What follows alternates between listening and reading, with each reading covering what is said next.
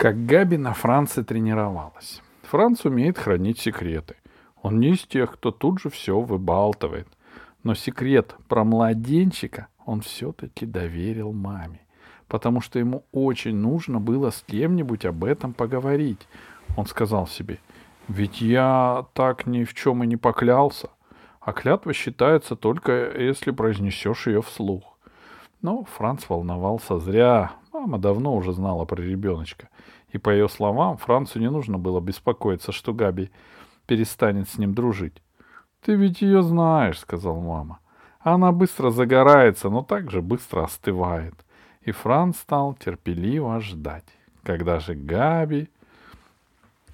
Когда же Габин восторг из-за младенчика пройдет. Но ждал он напрасно. Спустя две недели уже всем было видно, что Габина мама ждет ребенка. А Габи по-прежнему ни о чем другом говорить не могла. Она зачитывала Францу разные имена, чтобы выбрать какое-нибудь для младенчика. Каждый день у нее, у нее появлялось новое любимое имя. Одно для девочки, одно для мальчика — она возмущалась, что ее мама не спросила у врача, кто родится, девочка или мальчик, и даже купила шерсть, чтобы связать младенчику кофточку. Но вязальщица из Габи была еще та. Всякий раз, как со спицы спадала петля, она ужасно злилась. «Поднимай ее теперь! Это ты виноват! Ты меня толкнул!» — шипела Габи на Франца, хотя он до петли даже не дотрагивался. Когда Франц пробовал поднять петлю на спицу, ему это не удавалось, Габи хныкала. «Ну вот, все испортил, распускай теперь и вяжи заново». И когда Франц распускал ее вязание, снова набирал петли и с трудом вывязывал несколько рядов, она ныла. «Вот здесь не плотно, а тут неровно, такую жуть я на младенчика не надену». Габи даже завела дневник младенца и каждый день делала в нем записи. Например, еще шестьдесят дней. Сегодня ребеночек так толкался, что у мамы живот ходуном ходил. Я хочу назвать его Тиль или Тилли. Или Ребеночек родился через пятьдесят дней. Я хочу, чтобы его назвали Штефаном или Софи. Мама хочет Петра или Петру. Ни за что. А если мама купит синюю коляску, я объявлю голодовку.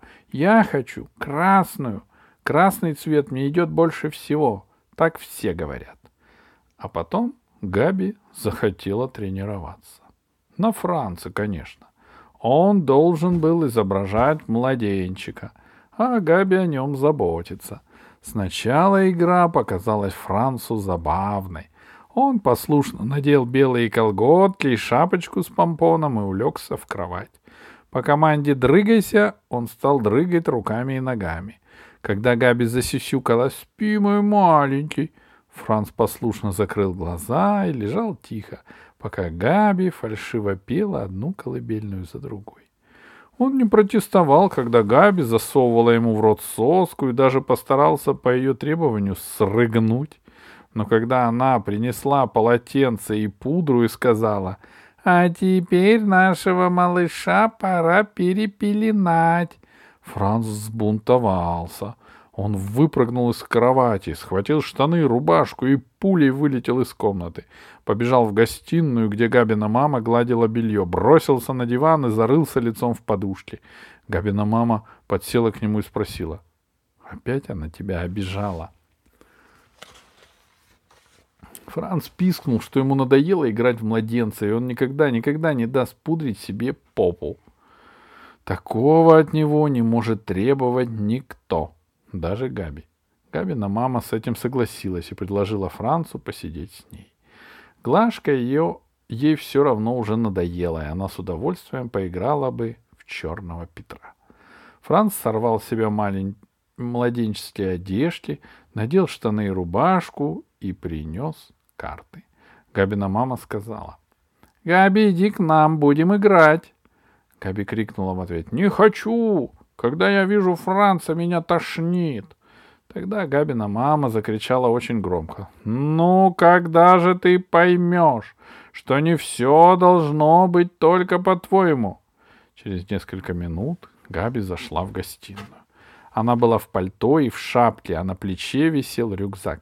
«Я к Сандре!» — сказала она. «С ней-то можно нормально поиграть в младенчика!» Развернулась и ушла. Габина мама вздохнула.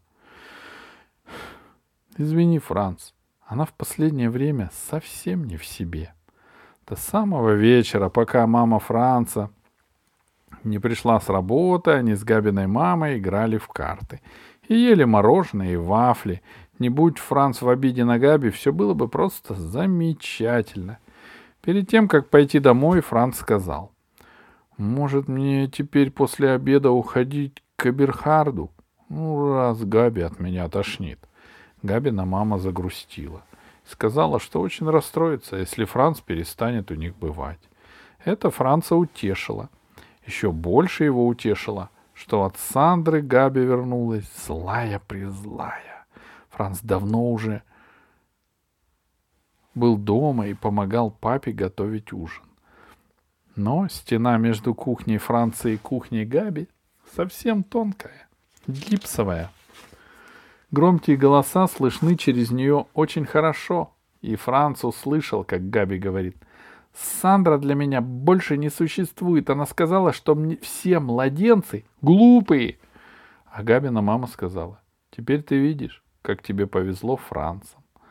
И если Франц не ошибся, за стеной прозвучало. Ага, мам,